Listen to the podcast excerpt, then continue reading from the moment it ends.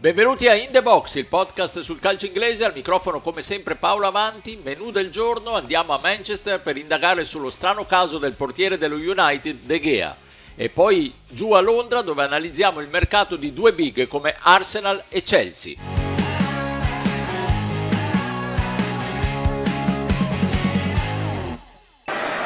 Here's Adam Armstrong, finds space, cross, and what a save from De Gea. And is over the top from Kyle Walker-Peters. Brilliantly saved by David De Gea. With his right boot, and he takes it, curls it, and forces a perfect save out of De Gea. A strong right palm. It was right in the top corner there from James Madison. Out comes Martinez, slids through. Harry Kane with the shot, save David De Gea. Another cross comes in here, all the way through to Harry Kane at the back post. His shot is uh, clattered against David De Gea. I think Tonio turns, drives towards goal, gets a shot in. Great save, David De Gea. What an effort that is! Quello che avete appena sentito è una parte del video celebrativo prodotto dal Manchester United con le più belle parate della stagione di David De Gea. Una carrellata di prodezze strepitose in quella che sarà sicuramente o quasi sicuramente l'ultima stagione dello spagnolo con la maglia dello United. Un epilogo triste per un portiere simbolo dei Red Devils recenti. Ne parliamo con i miei abituali compagni di viaggio, Stefano Cantalupi. Ciao Stefano. Ciao a tutti, bentrovati. E da Londra, Pierluigi Giganti. Ciao Pierluigi. Ciao ciao. Ascoltiamo in primis il punto del nostro corrispondente da Londra, Davide Chinellato. Non è ancora finita, ma David De Gea meritava sicuramente un'altra uscita dal Manchester United, uh, messo da parte anche abbastanza brutalmente dal club, uh, con un'offerta di rinnovo a ribasso poi accettata dal portiere spagnolo e stracciata dal club che ha ulteriormente abbassato l'ingaggio. Per un giocatore che è stato uh, per oltre dieci anni il numero uno dello United, per un giocatore che solo nella passata stagione di Premier League è stato comunque il portiere che ha mantenuto uh, più volte la porta inviolata è, è un trattamento uh, immeritato anche perché De Gea ha un posto nella storia uh, del club e meritava un'altra uscita. Uh, è successo che pur in una stagione con i numeri, appunto perché De Gea è stato uh, il portiere con più clean sheet della Premier League, lo spagnolo non ha giocato benissimo e soprattutto ha dimostrato una certa incertezza con i piedi, caratteristica che eh, per un portiere di Ten Hag è invece importante. Uh, I Red Devils stanno cercando un nuovo numero uno, uh, va avanti da tempo la trattativa con l'Inter uh, per Onana, col dubbio però che il nerazzurro costi troppo per quello che è il Manchester United attuale, vale a dire una squadra che comunque ha investito buona parte del suo budget estivo in Mason Mount e che avrebbe bisogno di tanti ritocchi e che invece in questo momento non può permettersi a meno che non comincino quelle cessioni che non sono ancora cominciate. Onana sarebbe il portiere perfetto, primo perché ha già giocato con Ten Hag all'Ajax, poi perché ha eh, nel gioco con i piedi una delle caratteristiche eh, importanti e, e, poi perché comunque eh, quest'anno ha dimostrato di poter reggere il grandissimo livello richiesto poi per essere il portiere titolare eh, del Manchester United. Uh, il club sta cominciando a valutare alternative più cheap, una delle ultime è Sanchez del Brighton, uh, però insomma è chiaro che Onana sarebbe una dimensione completamente diversa uh, che confermerebbe la voglia dello United di, di tornare grande, eh, quella che eh, c'era con, con De Gea numero uno e che eh, ci sarebbe ancora con, con Onana. Stefano, l'ha detto Davide, portiere trattato in malo modo, ma ci sono dei motivi tecnici per cui Tenag non lo vuole più. Sì, Davide ne ha fatto cenno, uno sicuramente è anche eh, il fatto che, che, De Gea non è un portiere particolarmente moderno, se mi passate il termine, nel senso che eh, non ha nell'impostazione il punto di forza, è vero che il portiere primariamente deve, deve, togliere i palloni dalla porta, insomma deve, deve, cercare di evitare dei gol, però nel calcio di oggi, al di là di chi esagera o esaspera la costruzione dal basso, ma anche Tenac che ne fa ampio uso e ne fa un uso anche magari un filo minore di altri, insomma comunque tutti quanti hanno, hanno bisogno di un portiere che sappia eh, cominciare l'azione o comunque dialogare bene con i compagni della difesa anche con i piedi non è certamente questo l'unico motivo e forse neanche il principale per il quale De Gea alla fine eh, vedrà la sua strada separarsi da quella dello United. Eh, io credo che sia essenzialmente anche un discorso eh, di prestazioni nonostante le tante giornate passate a rete inviolata. Eh, nei momenti decisivi anche delle finali purtroppo ha lasciato a desiderare e ha dato l'impressione di poter prendere gol in maniera abbastanza come dire eh, in ecco, anche per, eh, per i difensori i suoi compagni di squadra e lo ha fatto anche in maniera abbastanza sanguinosa in finale di FA Cup contro il Manchester City, ma più in generale l'impressione che il suo rendimento dopo una prima parte di avventura allo United molto promettente sia andato incalando. Tra l'altro è uno dei portieri più deludenti in quel diagramma che una volta avevamo visto e di cui avevamo parlato in questo podcast, che un po' era, metteva sui due assi cartesiani la capacità eh, di impostazione e l'abilità comunque di intervenire tra i pali. De Gea sorprendentemente non faceva parte né dei portieri con più alta percentuale di, di riuscita di intervento, di parata insomma sui tiri avversari e né di quelli che impostano meglio ma qui ovviamente sorprende di meno insomma, mh, per, in un calcio in cui si guardano molto ormai anche statistiche, numeri, percentuali di efficacia e una serie di, di valori numerici che gli allenatori tengono presente, non è più proprio il portiere all'ultima moda. Eh, in più, come ho detto prima, ha lasciato un po' desiderare nei momenti chiave della stagione. Aggiungiamoci il discorso del, del contratto che comunque era abbastanza alto e abbastanza oneroso certamente, come ha sottolineato Davide, dovendo separarsi da una persona, da un portiere, da un giocatore che è stata una colonna di questi anni dello United, si poteva e si doveva farlo meglio, si doveva preparare meglio questo addio. Eh, mi spiace solo ecco, che De Gea forse alla fine sì, Davide diceva ha un posto nella storia dello United, questo è vero, ma ha un posto nella storia di uno United tra i meno vincenti almeno della, dell'era moderna. Ed è un peccato perché soprattutto all'inizio della sua avventura inglese sembrava in grado di essere veramente il top portiere d'Inghilterra o uno dei primi due o tre. E infatti prima di dare la parola a Pierluigi Stefano tu dove lo collochi? Nella storia dello United da, da, da quello che intuisco non, non, lo consideri tra i grandissimi cioè Schmeichel era un'altra cosa insomma. Eh bravo infatti era lì che volevo arrivare ehm, ci sono stati altri portieri che magari ehm, se la giocano come livello, come rendimento con De Gea, ma hanno avuto la fortuna di an- arrivare in uno United più vincente. Eh, non so, per esempio, rispetto a un portiere come Barthez, come lo, lo collocherei, ecco, che però è un giocatore che in carriera, al di là del fatto che poi era anche nazionale francese in quella Francia lì, eh, sicuramente ha chiuso la carriera con, eh, con un palmarès migliore eh, certo, Schmeichel, quando, quando, pensi al portiere dello United, pensi ancora a Schmeichel perché era il portiere di quella squadra quasi invincibile, con la montagna, quel colosso. Ecco, a proposito di portieri un po' old fashion, ecco, Schmeichel con i piedi, secondo me, poteva dare delle, dei gran calci agli attaccanti in uscita alta, ecco, grandi ginocchiate poteva, poteva dargli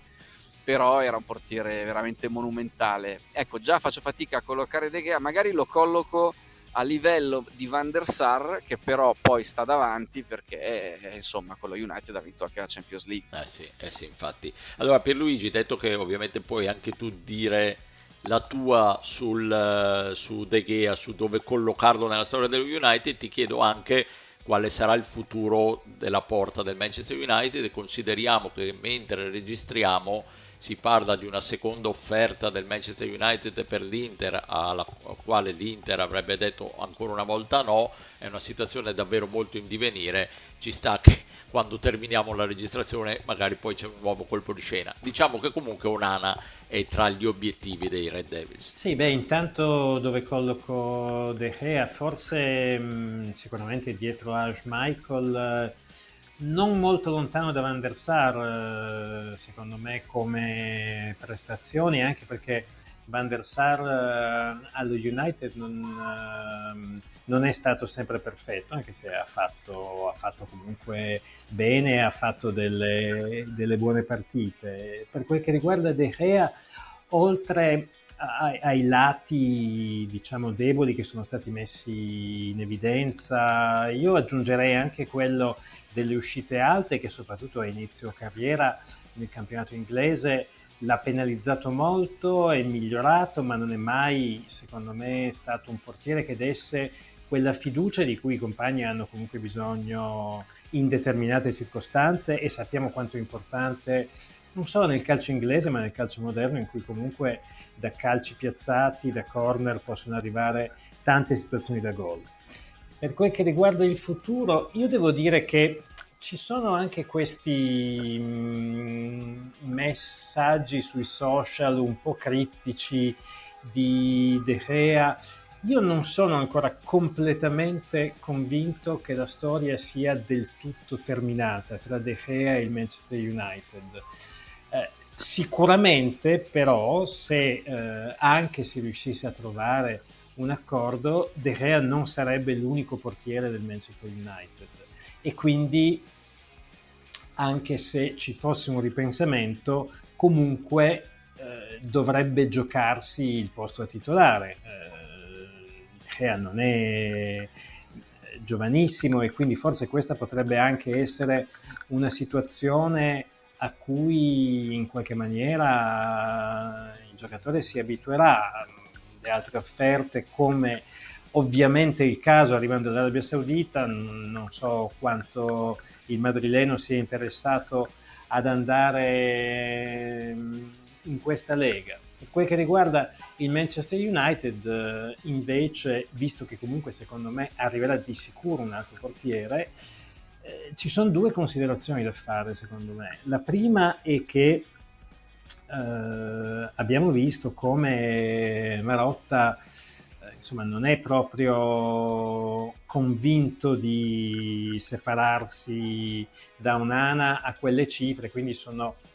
eh, ritengo che andrà fino alla fine cercando di giocare al rialzo. Ci sono altri nomi che si fanno, parlava di Roberto Sanchez eh, Davide, ma si parla anche di Diogo Costa del Porto e si parla di Bailow del Feyenoord. L'altro aspetto che vorrei sottolineare è che Comunque l'Onana del caso, o il portiere su cui lo United andrà a puntare, qualche bel soldino lo costerà, il che vuol dire che nella situazione in cui il Manchester United si trova, e non vado a ripetere perché ne abbiamo già parlato la settimana scorsa, in cui non c'è una proprietà nuova che sta arrivando, spendere soldi sul portiere vuol dire andare a diminuire ancora ulteriormente il budget necessario per arrivare a un attaccante, che secondo me dovrebbe essere il punto centrale della campagna di rafforzamento dello United. E quindi il rischio è che elementi come eh, Osimen, ma forse anche come Höylund e Colomuani rischierebbero di diventare dei sogni che forse potrebbero essere realizzabili, al di là del fatto che poi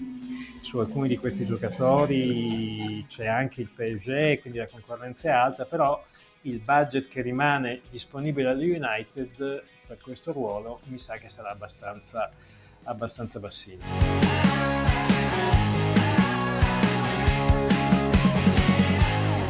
the second most expensive English player of all time, behind Jude Bellingham, who moved to Real Madrid for 115 million pounds.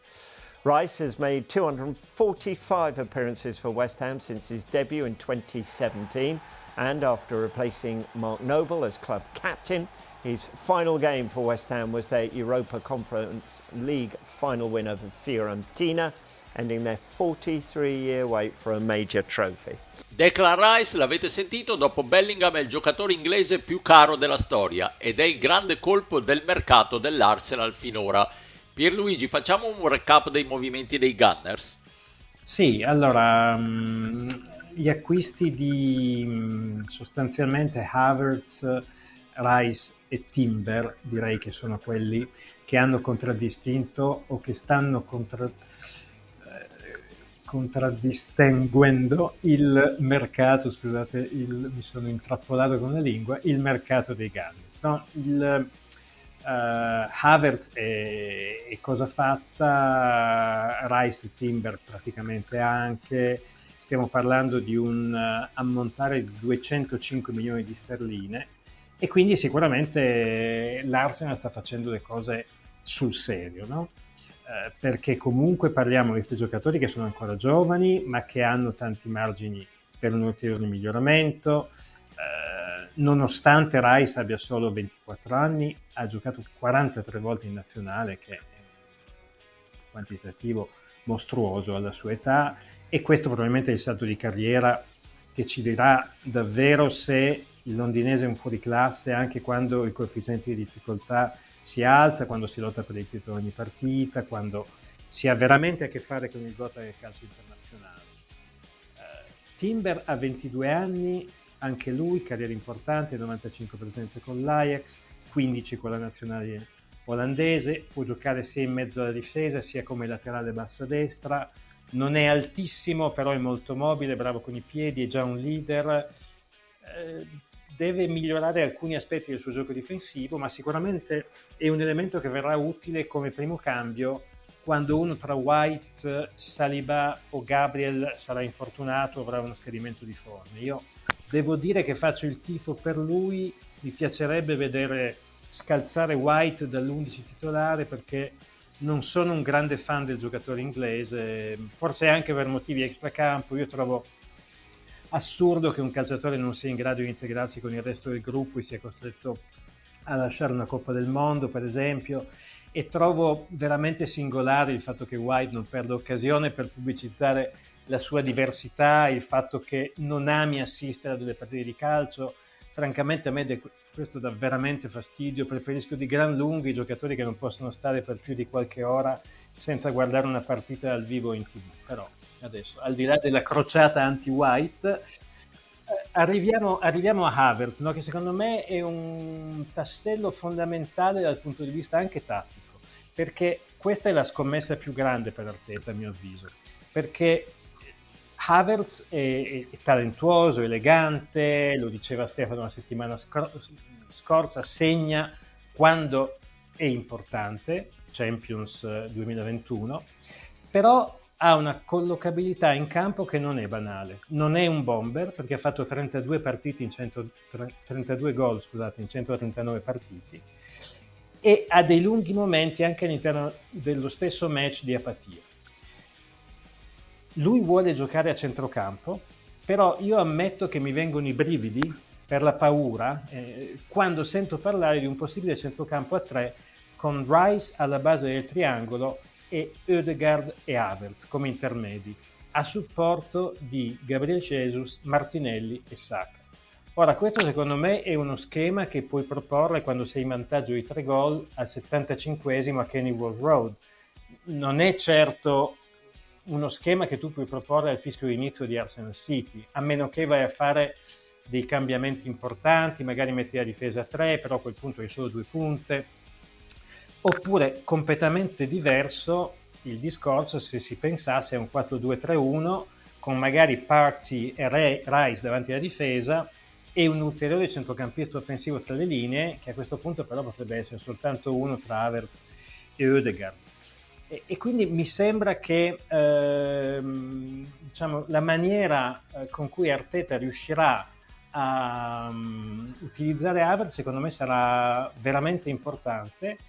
Comunque l'Arsenal è più vicino al City, questo senza dubbio. Io credo che ci voglia ancora un buon cambio per Gabriel Jesus. Non, è vero che Havertz potrebbe comunque giocare da falso 9, però non sono ancora convinto di Inchetia, anche se l'anno scorso ha fatto abbastanza bene quando ha giocato, ma secondo me ci vuole un po' di qualità in più. Ecco Stefano, faccio anche a te la domanda agganciandomi al finale dell'intervento di Pierluigi eh, il gap con il City è colmato, colmato in parte, siamo ancora lontani e poi ti vorrei anche chiedere se Rice vale davvero tutti quei soldi, anche se siamo abituati che ormai le cifre sono talmente fuori controllo che,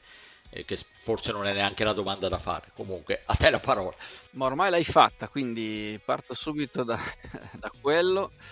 E, ehm, ma io credo di sì, eh, credo di sì, ovviamente nel, nel, calcio di oggi e in proporzione ad altri eh, acquisti che sono stati fatti da altri club per decine, decine e decine di milioni. Insomma, il Manchester City, visto che vogliamo utilizzare quello come termine di paragone, è una squadra che negli anni, quando ha avuto bisogno di terzini o di centrali, è andato a spendere eh, 50, 60, anche 70 milioni per prendere dei giocatori che magari certo potevano servire a Guardiola nella sua idea, però si è straspeso insomma anche per, per gente come Ake o che ne so, cioè giocatori che hanno dato per carità ma che non ehm, voglio dire il cartellino prima dell'interesse del City non, non parlava di, di, una cifra così mostruosa, no? però Guardiola sapeva molto bene quali erano e quali fossero i giocatori che, che, che erano funzionali al suo progetto di, di, gioco e di miglioramento di una squadra che era già molto molto forte quindi su quello andava a investire, eh, andava a chiedere il sacrificio economico a, alla proprietà. Eh, quindi l'Arsenal secondo me in quella posizione si è assicurato un grandissimo giocatore eh, a me già piaceva, devo dire, abbastanza il centrocampo dell'Arsenal, magari qualcuno ha un po' overperformato la stagione scorsa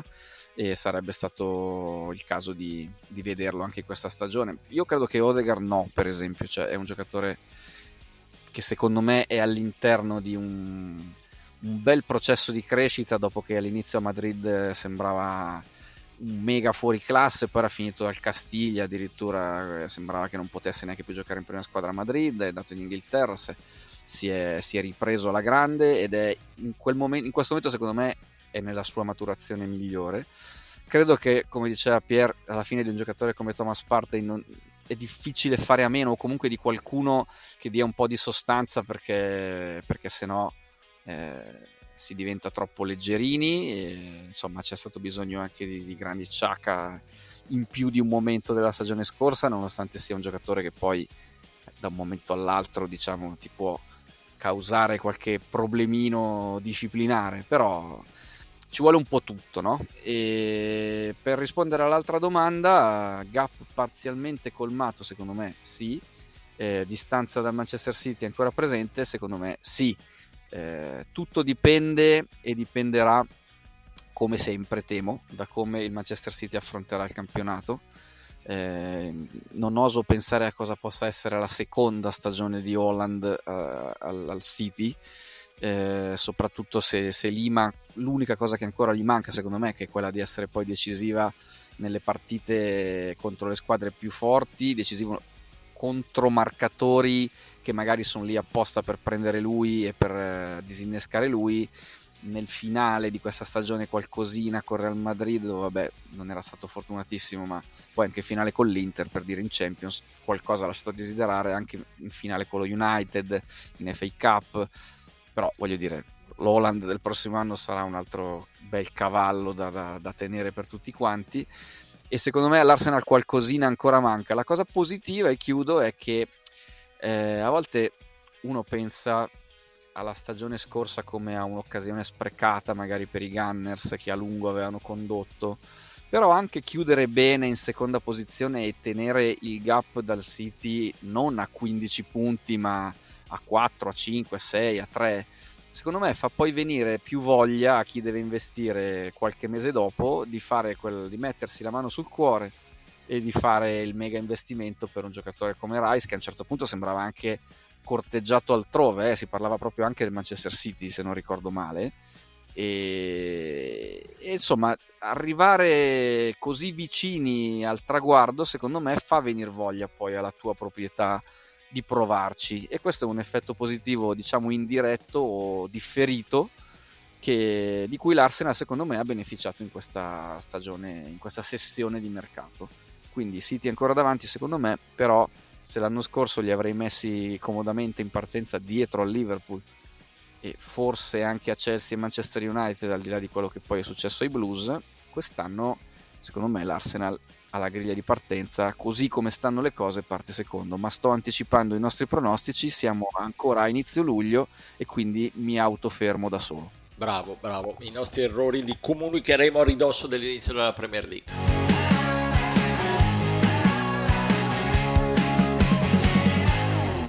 Mason Mount has signed from Chelsea. That fee, uh, 60 million pounds, is uh, signed a contract until June 2028, we're hearing, with the option of a further year. The 24 year old midfielder has made 279 club appearances, scoring 58 goals and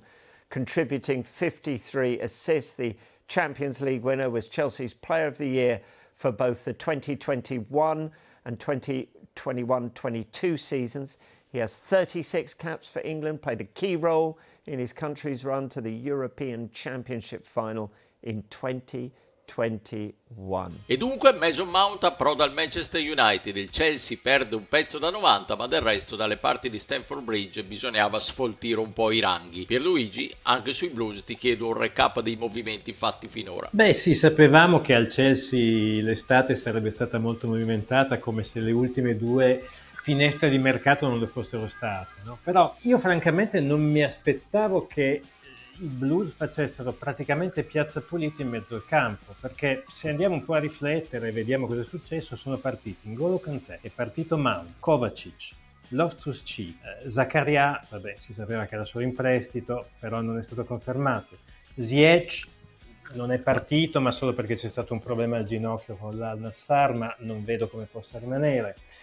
ci sono anche dei giocatori un po' più offensivi che comunque avrebbero potuto giocare in alcune partite a centrocampo come Havertz e Joao Felix che sono anche andati via, portoghese era in prestito ovviamente. Quindi alla fine l'unico titolare inamovibile in mezzo al campo che è rimasto a Pocettino è Fernandes. Magari Gallagher, anche se non lo definirei un titolare fisso, e poi Chukwuemka che è più un giocatore per il futuro. Quindi a questo punto per alimentare il 4-3-3 del tecnico argentino, perché mi immagino che giochi con, con, questo sistema, al di là di un portiere di una prima punta, perché non penso che in attacco i Blues si limitino a Jackson e Nkunku,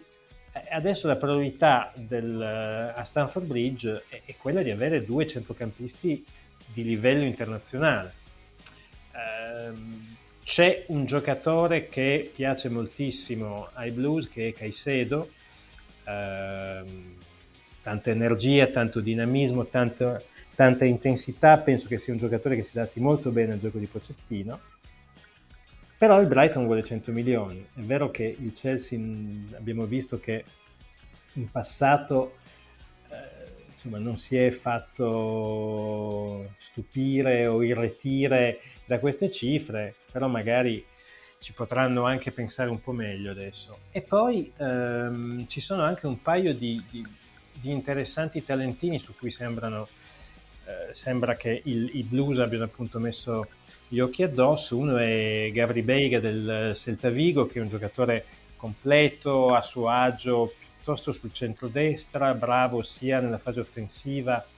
ma anche in quella difensiva, però ha solo 21 anni, al primo anno a titolare nel Celta, è spesso paragonato a Juan Mata, eh, è un ottimo giocatore, ma non credo che sia ancora un elemento eh, che possa essere titolarizzato in Premier. E poi c'è l'altro, dicevo due talentini, l'altro è Mateus Franza, brasiliano, 19 anni, del Flamengo, un giocatore ancora più offensivo, lui può addirittura giocare da seconda punta, ehm, però anche lui chiaramente non me lo vedo come un potenziale titolare, per di più non ha neanche esperienza in Europa, quindi sarebbe ancora più difficile il, il gap per lui. E poi c'è un terzo giocatore che direi anche lui è una promessa, che però ha dalla sua il fatto di aver già esperienza in Premier, mi riferisco a Romeo Lavia, eh, 19 anni, scuola Anderlecht e City, ha fatto una grandissima annata con il Southampton, forse è stato l'unico raggio di sole in una, in una stagione terribile per i Santi. Ed è un centrale di centrocampo basso che mh, mm, gioca davanti alla linea difensiva, secondo me sarebbe un'ottima alternativa per dare un po' di respiro sia Fernandez sia Caicedo se dovesse arrivare, però è un giocatore che ha tantissimi estimatori, il Liverpool in primis, quindi non sarà facile mh, uh, aggiudicarselo. Insomma, tutto questo per dire che uh, tanti giocatori sono partiti, forse era anche normale che fosse così, uh, però ora il Chelsea dovrà veramente darsi da fare perché in mezzo al campo rischia di essere veramente sguarnito. È vero che siamo solo a luglio, però eh, abbiamo visto che il Liverpool colpi importanti in mezzo al campo li ha già fatti. Stefano, io ho grande ammirazione per Pierluigi, i suoi recap sono sempre molto precisi, ma io sul Chelsea non ci sto più capendo niente, alzo bandiera bianca, aspetto la fine del mercato per capire chi è rimasto, chi se n'è andato, non ci sto capendo più niente. Ma infatti probabilmente se mi mettessi una maglia eh, da allenamento ne trovassi una uguale uguale e mi presentassi a Cobham eh, in allenamento secondo me potrei passarla liscia e almeno fino al primo appoggio sbagliato di tre metri potrei essere scambiato pure io per uno che magari rientra da qualche prestito o va da qualche parte o viene dall'Academy, no, Academy no perché ormai anch'io ho passato gli Anta. Vabbè, no, sì, per dire che è un porto di mare, porto di mare assoluto e, e quindi va un po' tutto tenuto in stand by in attesa di avere una definizione di, di ruoli, ruoli calcistici, diciamo, di posizioni di campo occupate e di caselle eh, riempite eh, a seconda dei desiderata del, dell'allenatore, che insomma è arrivato adesso e ha il difficile compito, secondo me, di normalizzare un po' la situazione. In questo, secondo me, lui però è bravo, Poch. E, è una cosa che io credo abbia fatto in parte anche al Tottenham che aveva un po' perso la direzione prima del suo arrivo eh, si rinforzava senza un criterio, eh, senza una linea ricon- riconoscibile. Ecco, secondo me in queste, in queste cose Pocettino eh, è già un ottimo allenatore, nel senso che lo ha già dimostrato un top in Europa. Quello che gli è mancato, soprattutto in, nell'altra parte di Londra, diciamo in zona Seven Sisters, eh,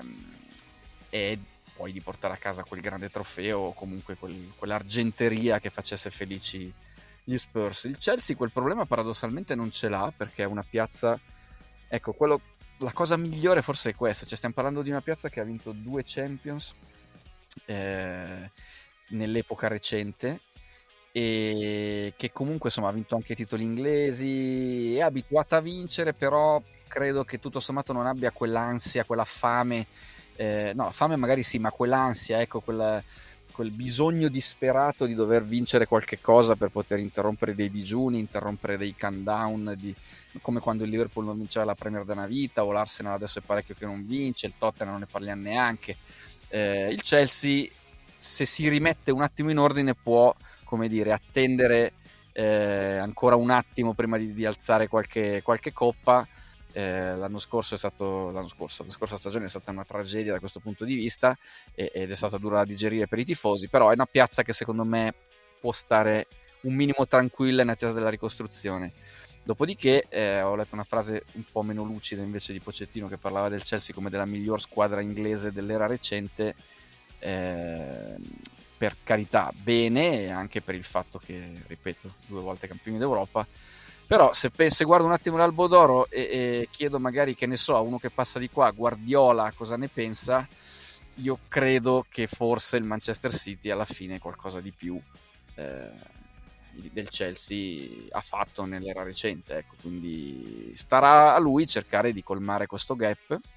e,